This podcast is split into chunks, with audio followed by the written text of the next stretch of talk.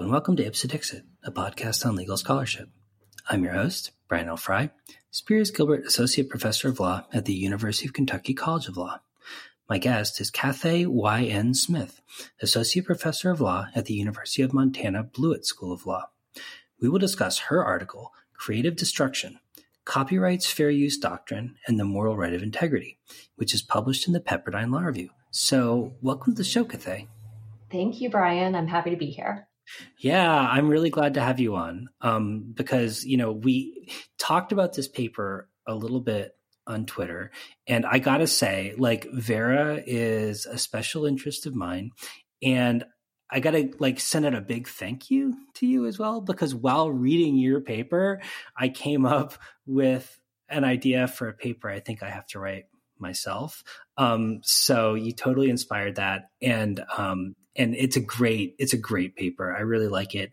I think it's really creative, and it was like something that I'd been thinking about, and I'm so glad that you wrote it first because I think you did a better job than I would have. Oh my gosh, Brian, thank you, and I'm I'm honored um, to inspire your next work. Awesome.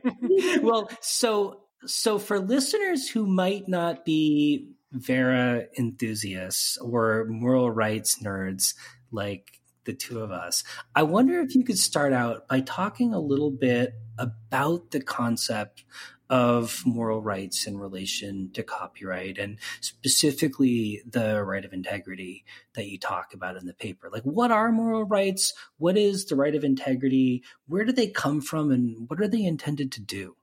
Right. Um, so, moral rights generally uh, they're described uh, as as rights that protect an author's personality, an author's honor, and, and, some people even say are there to protect an author's soul in their work. Um, oftentimes, it's, it's described as non-economic rights, right? So, unlike copyright, which allows an author or the copyright owner to sort of collect licensing fees for the reproduction or use of their copyrighted work. Um, moral rights actually are independent from the copyright or even the property rights in an author's work. And so, for instance, um, an author can retain moral rights in their work even after they've sold the physical copy of the work, and sometimes even after they've sold sort of the copyright, they've assigned the copyright to the work. Um, they originated in in Europe um, a lot of people trace it to France, although I have definitely read a couple articles that, that have found actually some moral rights language in cases earlier than that in German courts. Um, but but generally, um, right, trace it to to Europe, and then have since been adopted by by countries, both civil as well as common law countries. Um, moral rights typically will protect um, the right to attribution. So the, uh, an author's right to be named as the creator of a work. Um, they can protect, in some instances, can protect the right of disclosure and withdrawal. So an author can say, um, I want my work now removed from the public. Um, and also, the right of integrity is also another very common moral right in a lot of countries' moral right legislation, which gives an author the right to prevent sort of the distortion, the, the alteration, and sometimes the disparagement of their work. And this, of course, is even after that author has transferred or sold sort of the physical copy of the work as well as the copyright of the work. And I guess when, when we talk about um, that is the US's sort of adoption of moral rights under federal law here in the US, which is much more limited than than than European moral rights legislation. Well, so the classic sort of statement of moral rights or sort of the classic sort of articulation of the need or the obligation to protect moral rights comes under the Berne convention. And you know sort of like as you say articulated by france and many other european countries. I mean i wonder if you could give some examples of what that would mean in practice specifically in relation to the right of integrity which is really the focus of your paper. Like in a sort of european kind of Berne convention yeah. kind of conception like what would that look like? What, what what would it mean for an artist to assert a moral right of integrity and and who's entitled under the berne convention to assert those kind of rights in the first place? Right. Uh, so um, it, if we're talking about a broader more expansive sort of moral right of integrity which is attempting to protect um, a work from mutilation modification that will harm the reputation or honor of an original artist um, some really fun examples arise in europe um, but again, I want to clarify that this is this is under a, a, more expansive view of moral right of integrity, which the U.S. didn't ultimately adopt. But um, moral right of integrity could potentially, for instance, uh, prevent a homeowner, and this was a case in Germany, can can prevent a homeowner from hiring a second artist to uh, paint clothing uh, over uh, um, the nudes in a mural in that owner's own house. Um, it can potentially prevent, and this happened in Sweden, right? It can prevent, for instance, the even the display of an artist's work next to highly offensive or highly pornographic photographs. Um, it can prevent um, an artist's work from being cut up into pieces and and and sold separately, right, against against that artist's will. And so in Europe, the right of integrity is much more expansive in that it doesn't just prevent a property owner from physically mutilating their own property. It actually can also prevent this decontextualization of a, a, an artist's work, where perhaps the placement of that work or um, you know the, the potential the partially covering of that work could harm an author's and artist's reputation. And i and i keep using author and artist interchangeably because the more expansive more right of integrity allows not just an, a, a visual art artist to raise a, raise a violation of the right of integrity, but also authors of literary works, um, musicians, songwriters of musical works, um, outside of the US, the moral right of integrity generally protects much more works of authorship than just visual art. Mm.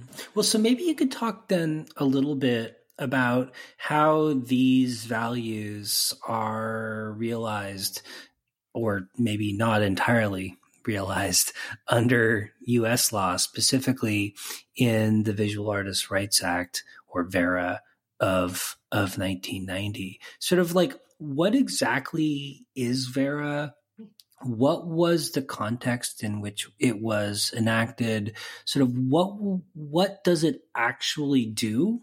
In relation to the right of integrity, both in terms of what it protects and how it protects it, and sort of, and, and, and maybe even kind of in a broader, kind of more conceptual sense, like what's the relationship between the kinds of things that VARA does and the kinds of things that the Copyright Act does more generally? In other words, why is it that VARA is sort of a unique element of the Copyright Act? How is it different from other aspects of the Copyright Act? Right. Um, so when the, the, so the U.S. adopted VARA under its obligations um, under the Berne Convention, and and during that time there was a lot of pushback for the adoption of any sort of moral rights in the United States for different reasons. Um, right. One of the reasons was that we I think we have a very strong tradition of free expression uh, First Amendment right. Another big reason is this idea, this this private property right um, that we have that that VARA definitely does right whittle away at um, the right to destroy, right, the right to mutilate a piece of property that maybe you own. Um, and and so how it would apply would be I can purchase a, a piece of art and I, as the property owner, could potentially be prevented from uh, doing what I want with that piece of art, even though, right, under private property law, I own it, but the author still retains this sort of moral right of integrity to potentially prevent me from drawing a mustache on, on writer portrait or uh, somehow even even creating right. Uh, if we're talking about more expansive outside of the U.S., even even potentially exhibiting it in an exhibit that the original artist finds offensive. Um, but there was that, but ultimately the U.S. did did adopt VARA. Um, and adopted sort of a much more limited, much more limited um, set of moral rights, including moral right of attribution, moral right of integrity, and then this sort of stepchild of moral right of integrity, which was uh, the moral right to prevent the destruction of works of recognized stature. Moral rights are considered much more limited in the US because uh, not only did the US only adopt sort of these, these couple of moral rights, but also it only applies to one type of work, right? Uh, work that's called the works of visual art or work of visual art. It includes other types of authorship, literary, dramatic, musical, audiovisual works. Um, it also only protects single copies or limited edition copies of these visual artworks. Um, and visual artworks has a very uh, strict definition of being paintings, drawings, prints, sculptures, or still photograph images produced for exhibition purposes. And also, there are a lot of different exceptions in the US, some of them written into the VARA statutes, some of them interpreted by case law, including how uh, the work of visual art does not include applied art, right, does not include anything that is a work for hire. Uh, courts have said, and one court has specifically has said, also can't, it's site-specific art is excluded from it. It has to be eligible, separately eligible for copyright law. And so the US adopted a very much more narrow set of rights um, for the right of integrity.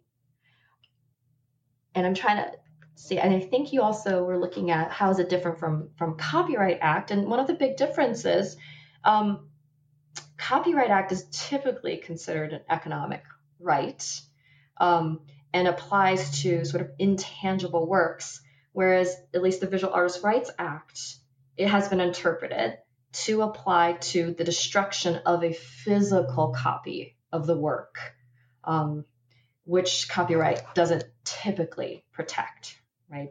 Copyright is separate that from the physical property right to a piece of work, um, whereas Visual Artists' Rights Act still attaches to that physical copy of the work.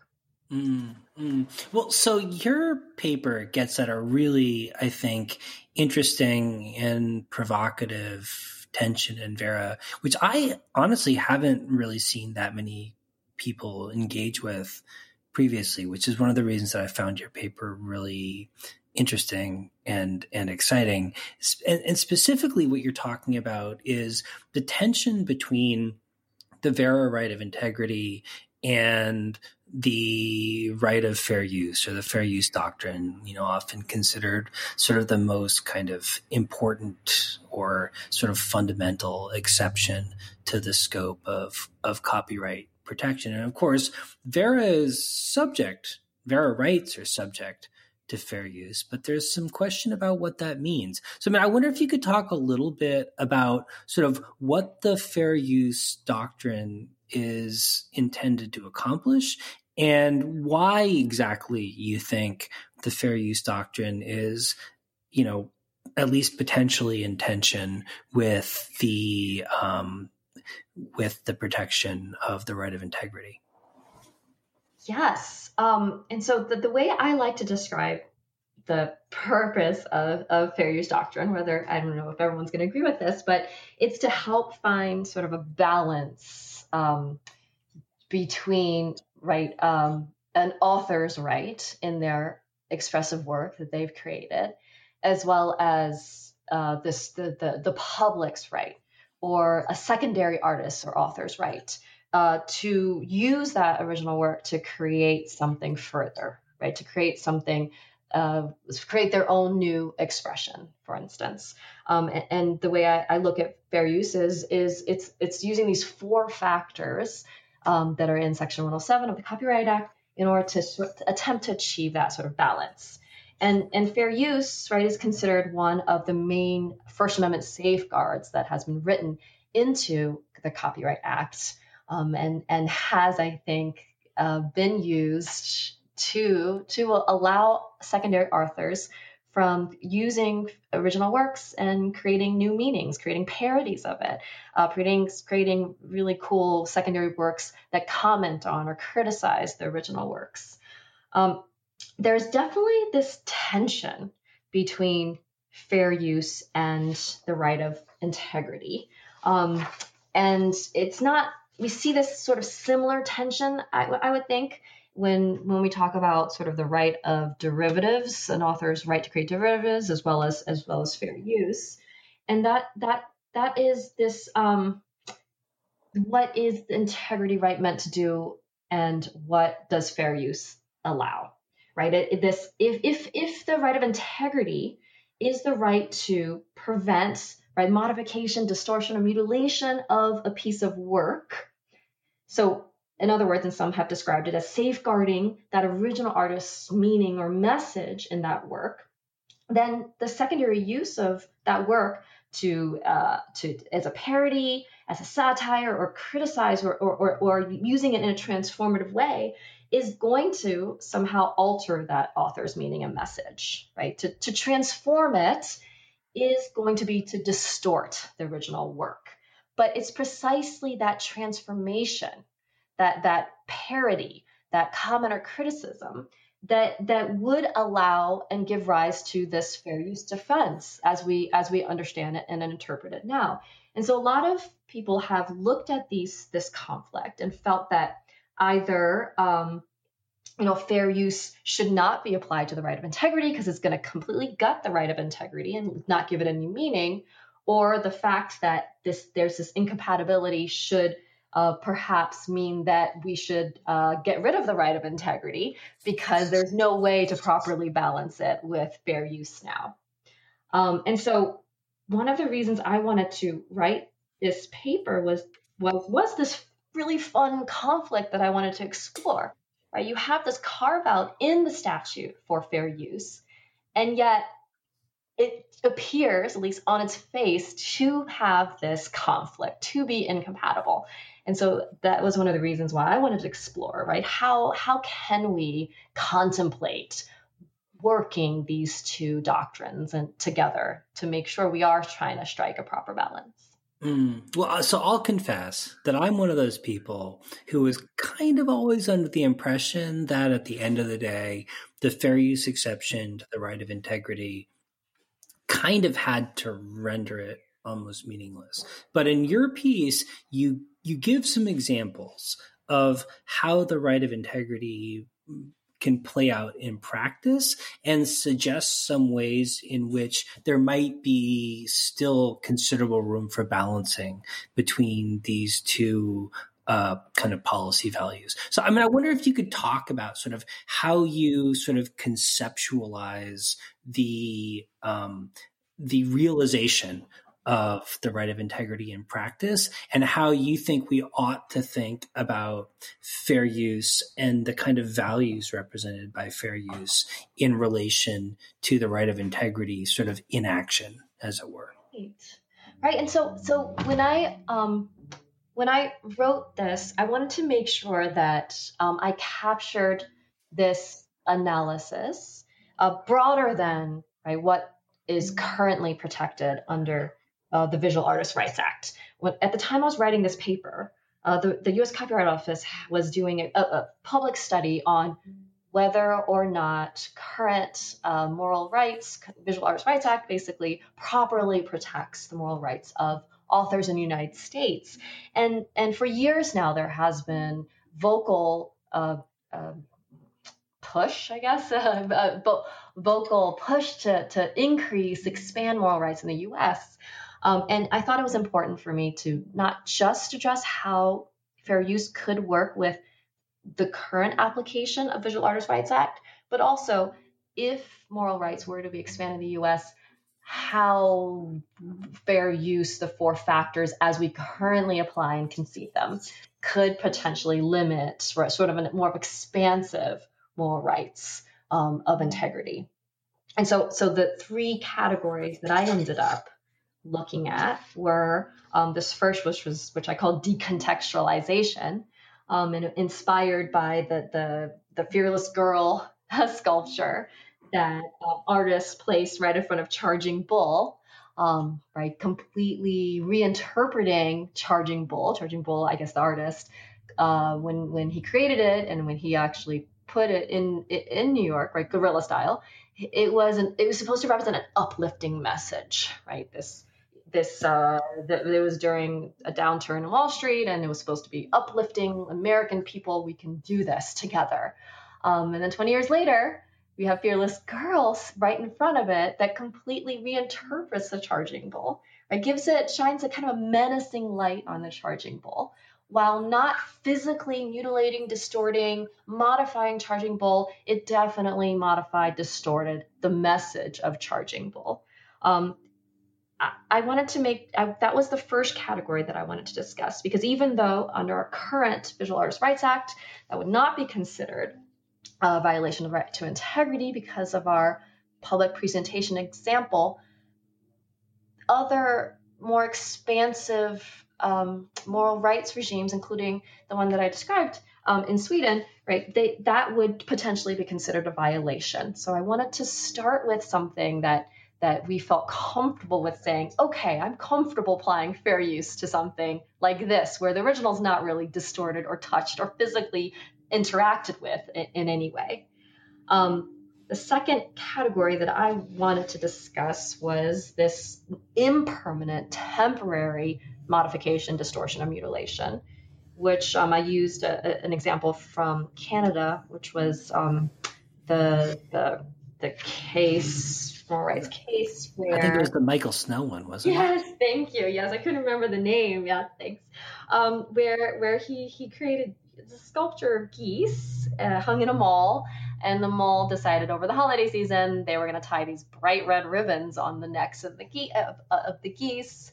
Um, and Michael Snow claimed that that was right a violation of the, his moral right of integrity.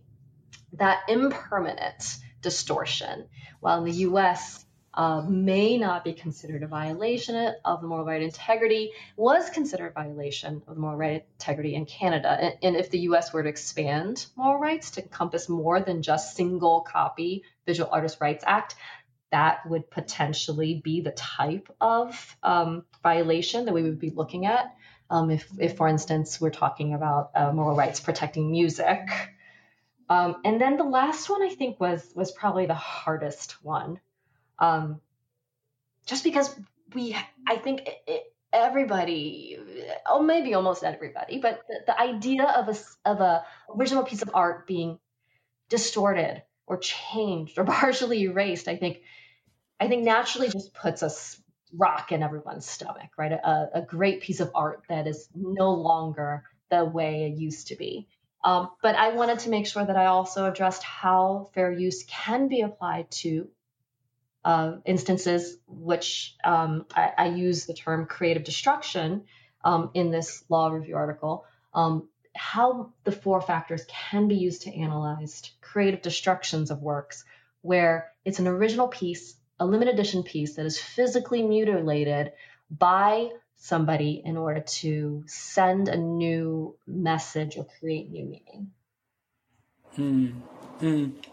Well, so maybe you could talk a little bit about like sort of how that works in practice. Like in particular, I think the the fearless girl piece mm-hmm. is pretty well known. Like you know, if you were to look at that fr- through kind of an American copyright fair use doctrine kind of lens, you know, like how would you how would you analyze that particular work from a fair use perspective in relation to the right of integrity and sort of what kind of what kind of light do you think that kind of fair use values can shed on how we ought to think about that particular kind of intervention? Right.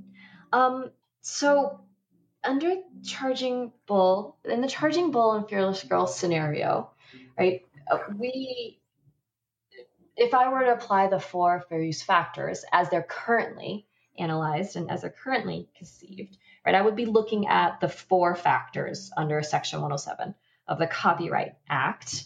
Um, a lot of people have said that that at least over the last decade, um, the most important factor um, seems to be looking at the purpose and character of the use, and in this case, it would be sort of the purpose and character of of, of the secondary artist, the fearless girl, um, and and how it may have transformed um, the meaning, original meaning of charging bull, making it something new, right? Making it a new work, giving it new meaning. And here, um, it seems pretty obvious that that the fearless girl, by placing fearless girl, um, I, I, can't remember, it was five or seven feet in front of um, charging bull, completely transformed the meaning of charging bull. Right? It, it, it almost updated the meaning of charging bull highlighting this issue that that we are talking about now and need to talk about more, which is the inequality of women, including inequality of gender, gender inequality on, on, on Wall Street. Um, and so, sort of like um, that famous case, uh, right, SunTrust, where um, Randall wrote The Wind Done Gone, transforming the meaning in the original Gone with the Winds. Um, this is the same, I would argue that this did the same thing. Fearless Girl transformed the message and meaning of Charging Bull. Um, it created this public dialogue between two sculptures.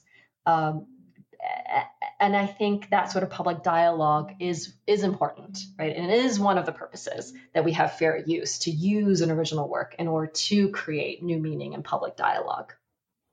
Um, and then going through the rest of the factors, right? Whether the work is the nature of the copyrighted work, right? How much was used, and then the effect on the use of the market.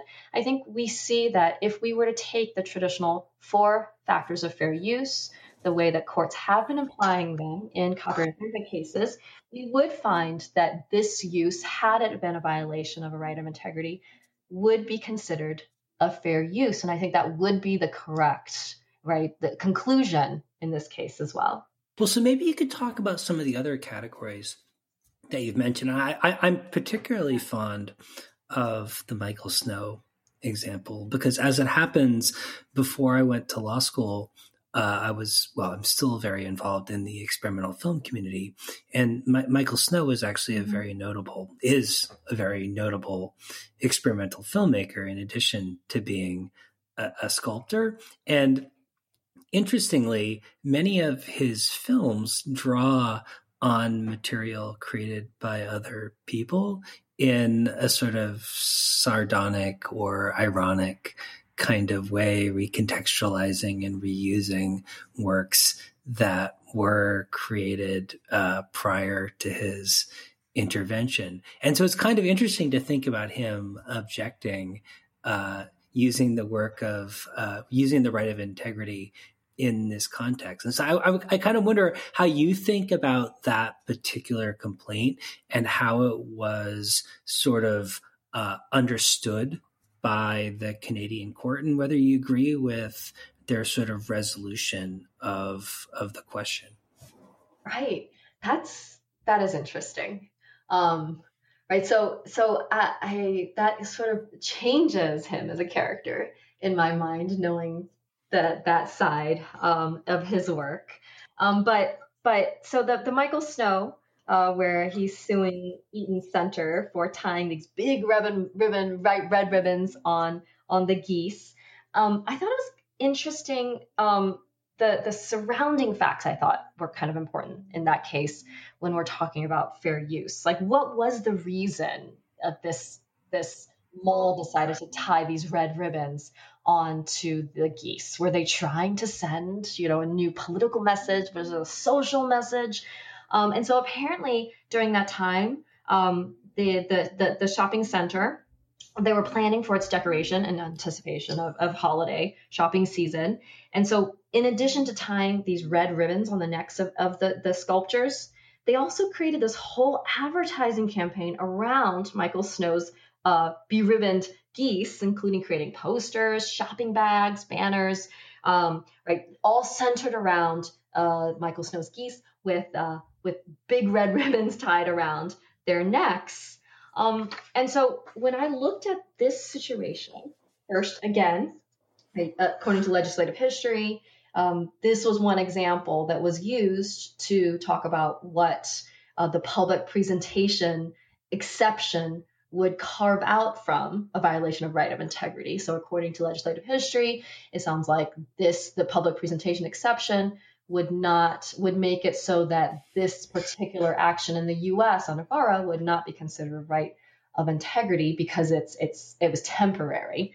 Um, uh, but but when I was looking at this case, I didn't 100% get to the conclusion that this would be, had it been a violation in the US and had we applied the four fair use factors, that this would be considered fair use, right? What message was the mall trying to send? Um, to me, it seemed like a purely commercial uh, advertising campaign, which we know is, uh, often leans away from fair use under the four fair use factors. Um, and once you determine that perhaps the original, the character of the use was not transformative, was purely commercial, then as we often see, the other fair use factors end up leaning away from fair use. And so if we had gotten to this analysis, I'm not positive this would have ultimately come down as being a fair use of Michael Snow's work. So I, I mean, I, so I found this particular example really interesting right? Because it struck me that it's like, yeah, okay, the mall's use of the geese seems like it was pretty asinine.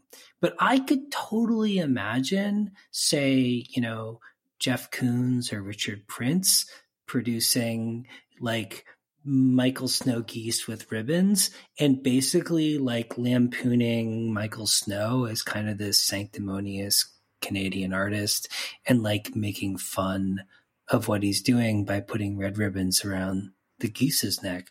I mean, would that be a fair use? And if it wouldn't be, would that be a problem? I that I, and I love that question because it, it's been it's this idea of right if if the same under the same actions right well, first of all, it gets to that gets to the fame factor, right? The fame question um, that a lot of my students like to, like to dig into when we're when we're talking about fair use. Um, who gets to win in fair use cases, and and who gets who loses in fair use cases, and has it does it have anything to do with right uh, uh, how great an attorney or maybe an artist can craft a new message, meaning, and intent of their secondary use versus maybe an artist who does not have as much money to hire uh, an attorney who can craft the most beautiful intent, message, meaning of what they were trying to do with an original work. Um, but also, um, right, the intent of the secondary use matters, but also the expression, right, the expression that is created through that intent, I think also equally matters. I think looking solely at the intent of what I was trying to do with an original work, right? I can come up with any intention. Uh, I can uh, I can say that I meant to express a message of um, a political message, an anti whatever message. Um, and yet, if the work that I created does not have does not express a new message or meaning, right? Should it be considered transformed for the purpose of the first factor of fair use?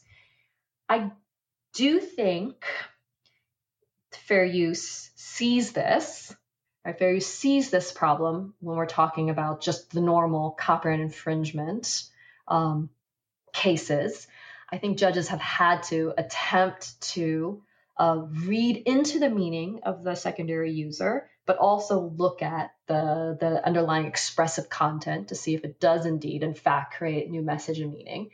And I, I, I it seems like there's not always um, it's not always a slam dunk case for for the, the argument. And i think i've gone off on what your specific question was. I got excited about i got excited about the the description part which i always found really interesting which is like if you have a really good meaning interpretation and description in a court case of what you meant to do with your secondary work, right, are you more likely to win a fair use decision?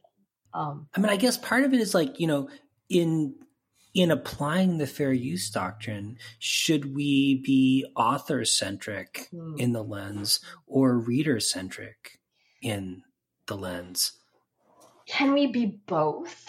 what, what do we think about attempting to be both author as well as reader centric, right? We can't, I don't think it's always fair just because of some of the issues I, I, guess I just went off on, right? It's not always fair to be part, always author centric, right? Secondary user centric, because sometimes that can come down to how well you can describe what you're doing. And artists aren't always the best at putting their intent or meaning or message into words. Um, and sometimes I would I would imagine that it's a good attorney who's really trying to interpret what an author or artist meant to do. Um, at, at the same time, right, if we're just purely work centric, then we have this problem of saying of of judging art, um, right? Of saying, well, this work, uh, uh, who cares? The, the, artist, the, the, original author, secondary author, probably didn't even mean to create a new message and meaning, and yet I read message and meaning and everything. And so I, I, I would say maybe get a maybe we could apply a balance in fair use where we're looking at, at both. Mm, mm. Well, mean, it seems like this middle category is, in some respects, the hardest one to sort of cash out, precisely because of these competing speech values mm-hmm. that you're talking about, and like sort of who controls the meeting. But there's a third category, which really goes to something, you know, much more absolute, which is sort of like the this the destruction mm-hmm. of works of authorship. And I wonder if you could talk about that a little bit as well, because I, I mean, I, I think that it's actually for me a really fascinating kind of aspect of the right of integrity and one that is also hard to sort of cash out or understand how we ought to think about it, but maybe for slightly different reasons. Right. Um, so the third category um, was that the per- this permanent mutilation of an original or limited edition works, and these are this is currently under Visual Artists' Rights Act in the U.S. This is what is typically protected under the right of integrity. And to me, I think this one was the hardest, and one of the main reasons was I love I love art. Um, and the idea of a piece that I potentially would would love and enjoy being permanently mutilated, um, I think I think that does just that made me uncomfortable, and I think it probably makes a lot of people uncomfortable to imagine that. At the same time, though, um, there is value, right, and and um, there's value in works and potentially original works from being mutilated or modified to create new message and meaning. And sometimes that message and meaning can only be expressed by mutilating the original work or a limited edition of the original work to send that sort of message. Um, and so in this section, I sort of devote quite a bit of it to talking about examples of this, right? Where the destruction, the mutilation, the distortion of the original work is what sends the message versus just taking a copy or a digital copy of it and making those changes. And I do think that this destruction can be important in sending political messages and sending social messages and often sending artistic messages um, and and looking at right does this then comfortably fit within the four factors of fair use. And I don't want to say that it comfortably fits within the four factors of fair use, but I, I think um, it can you there's a way to contemplate how to creatively right use the four factors in order to determine whether this secondary destruction or secondary modification um, furthers the social benefit of creating a new message or new expression. Mm. Well, I, I, wonder if you could talk about that briefly in the context of a few of the examples that you present in the paper. Like, I'm specifically thinking of the de Kooning Rauschenberg relationship, um, also the uh, the what was it the Goya I think uh, prints that were altered. Yeah. Um, and then finally, the Five Points Wolkoff case, which I find absolutely fascinating and really obviously quite quite timely as one of the few recent um, articulations of VARA in a really interesting context. So in each of those cases, there is arguably a quote unquote destruction yeah. of a work of authorship. Sort of, are they all the same, or should we think about them differently? Um, I I I think about them a little bit differently um, because a, the a lot of the the examples that I have in this section, um, including right the the, the Chapman brothers, um, they the Goya Chapman brothers, as well as their their series One Day You Will No Longer Be Loved, which used other original pieces, um, uh, as well as Erase de Kooning. Those to me were mutilations. They were distortions. They were modifications.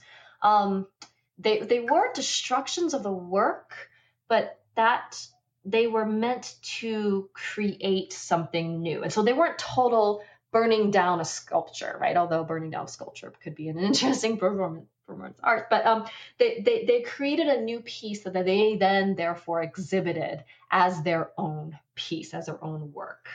Um, and so the the the case, right? The Chapman brothers, um, they continue to to shock the world at, when they purchase, right? When they start when they purchase these these original copies or limited series, for instance, the Goya uh, Disasters of War uh, very mint condition. It was described as mint condition, a limited edition prints, um, and, and, decided to paint sort of clown faces on the images of agonizing people um, in in these images, in order to send a message of right the inadequacy of art as protest, or their Chapman brothers, their their series "One Day You Will No Longer Be Loved" was similar they took 19th century portraits by unknown artists, unknown subjects, and then decided to alter them. And their message was to highlight society's attitude to the past as irrelevant and not worth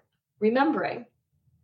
Um, we know that that the erased de Kooning drawing also was, shocked the world um, when Rauschenberg took two months to erase uh, a de Kooning piece that de Kooning actually sounds like he, he actually picked and chose to give to Rauschenberg in order to create this new uh, expression, right? The message that he wanted uh, to send was that the new art might be about its own failure to achieve greatness, um, its impotent rebellion against heroic past, right? Art is about its own destruction.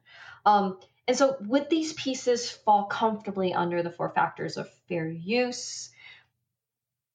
Maybe, right? These are, we know that the first factor under over the last decade has become the most important factor, oftentimes that courts looked at. Did they send an artist, a new artistic message in this sort of creative mutilation, creative destruction of these pieces? Yes, right? They, they've sent a new message through this creative distortion of the pieces. Once we know that there's a transformative use, we know that the secondary, the second, the, the, the second factor, whether the original works were expressive created, creative isn't as important anymore. We know that it's not as important anymore, that they used the entire work from the original author. I think the most uncomfortable fit in right of integrity and a fair use is this fourth factor, right, which is the market harm to their works, right? What do we mean about market harm to their works? If we're talking about the market harm to their copyright to the works, this destruction doesn't really do anything to that. In fact, it probably makes it more valuable, right? The original work is gone now, the only way you can see it is if you have right a, a, a reproduction of the work and potentially increases the market value of reproductions or the copyright to this mutilate, original mutilated work. At the same time, right, I, I do think that this fourth factor under this category of works is probably the least comfortable fit, but does not mean that um, it can't be creatively used to sort of apply to these right of integrity cases. I know you asked about the five points decision. Um, the five points decision I do bring up um, in the article, um, not just because it's sort of the most recent and most high profile recent um, moral rights decision, Um, but it's interesting to think of, right? What if the developer did say, well, I meant to create a new meaning by whitewashing the you know five points street art. I meant to send a new message by doing that right? How do we how do we divide cases? How do we draw the line between cases where it's an artist or an author attempting to send a political artistic or social message versus it's somebody who wants to build a new apartment building in a place that's unfortunately un- un- inconveniently is occupied by art um, and now is coming up with a reason for its destruction. And i think that's where it's important to not just look at authors meaning but also right readers readers interpretation as well. Um, balancing the two as courts have done in fair use cases in the past to figure out right? What what is there a new message? Is there is there the socially benefit work extra additional secondary work that has been created from this violation of the right of integrity? I mean i will say though and especially in the Wolkoff case i mean i can't help but feel like you know f- fuck you is a message. Uh, from from yeah yes um in a way right? I he although he didn't do it until the preliminary injunction was um, denied, right? Um, and I, I would think maybe that he knew that any sort of damages he would suffer in that case would pale in comparison to how much more he would have to spend to preserve sort of five points and then attempt to build a hundred story glass clad modern apartment building on that site. Um, and so maybe he had the, the, the fuck you message, or maybe it was just a really um, good financial decision that he was willing to sort of take a risk on. Mm, a fair point. A fair point. Well, so Cathay, I mean, I, I wonder if in closing, you could reflect a little bit on what the tension between the right of publicity or rather the right of integrity and and fair use can or should tell us about sort of moral rights more generally and what we're trying to accomplish when we do moral rights. Because it seems like that's sort of the backstory of the entire paper for me I mean, like, sort of like what values are we trying to realize? And how does the tension that you're illuminating sort of help us better understand how we should think about those values? Right.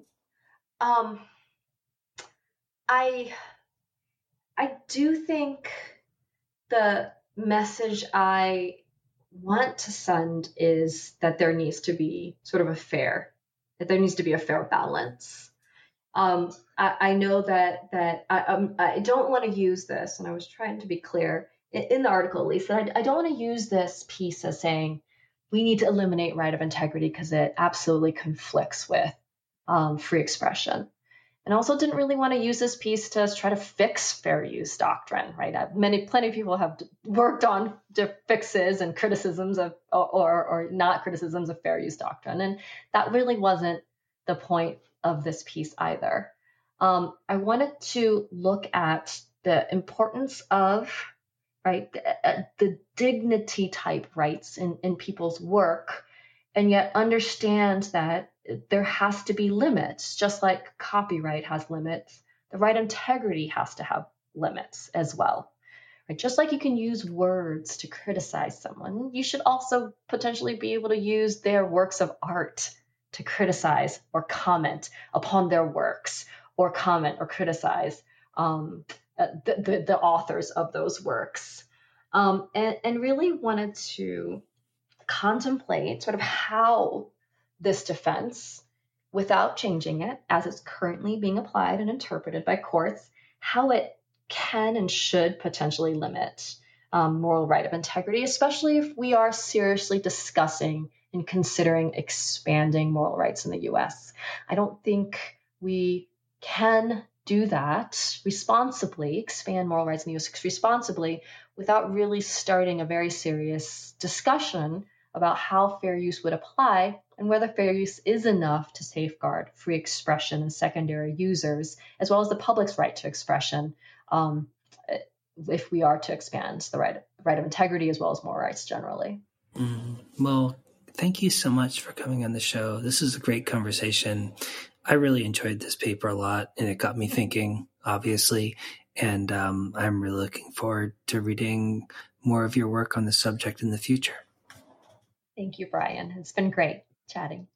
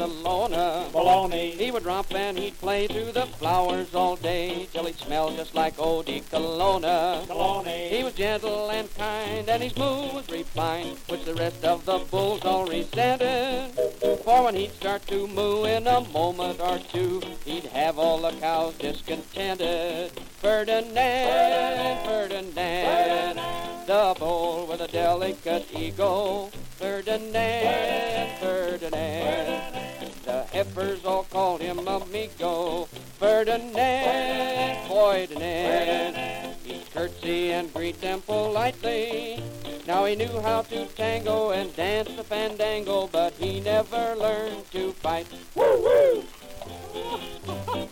My time, Ken. Your time, Ezra. Now there once lived a bee, a magnificent bee, who was feeling so chock full of vigor that he got out of hand, and he stung Ferdinand with his sharp little thingamajigger. Now Ferdinand was so herd. He was pawing the dirt when a bold picador chanced to sight him. Ah, the picador cried, as a matter of pride, I'll get out my stiletti and I'll fight him. Ferdinand, Ferdinand, Ferdinand. He smiled when the picador faced him. Ferdinand.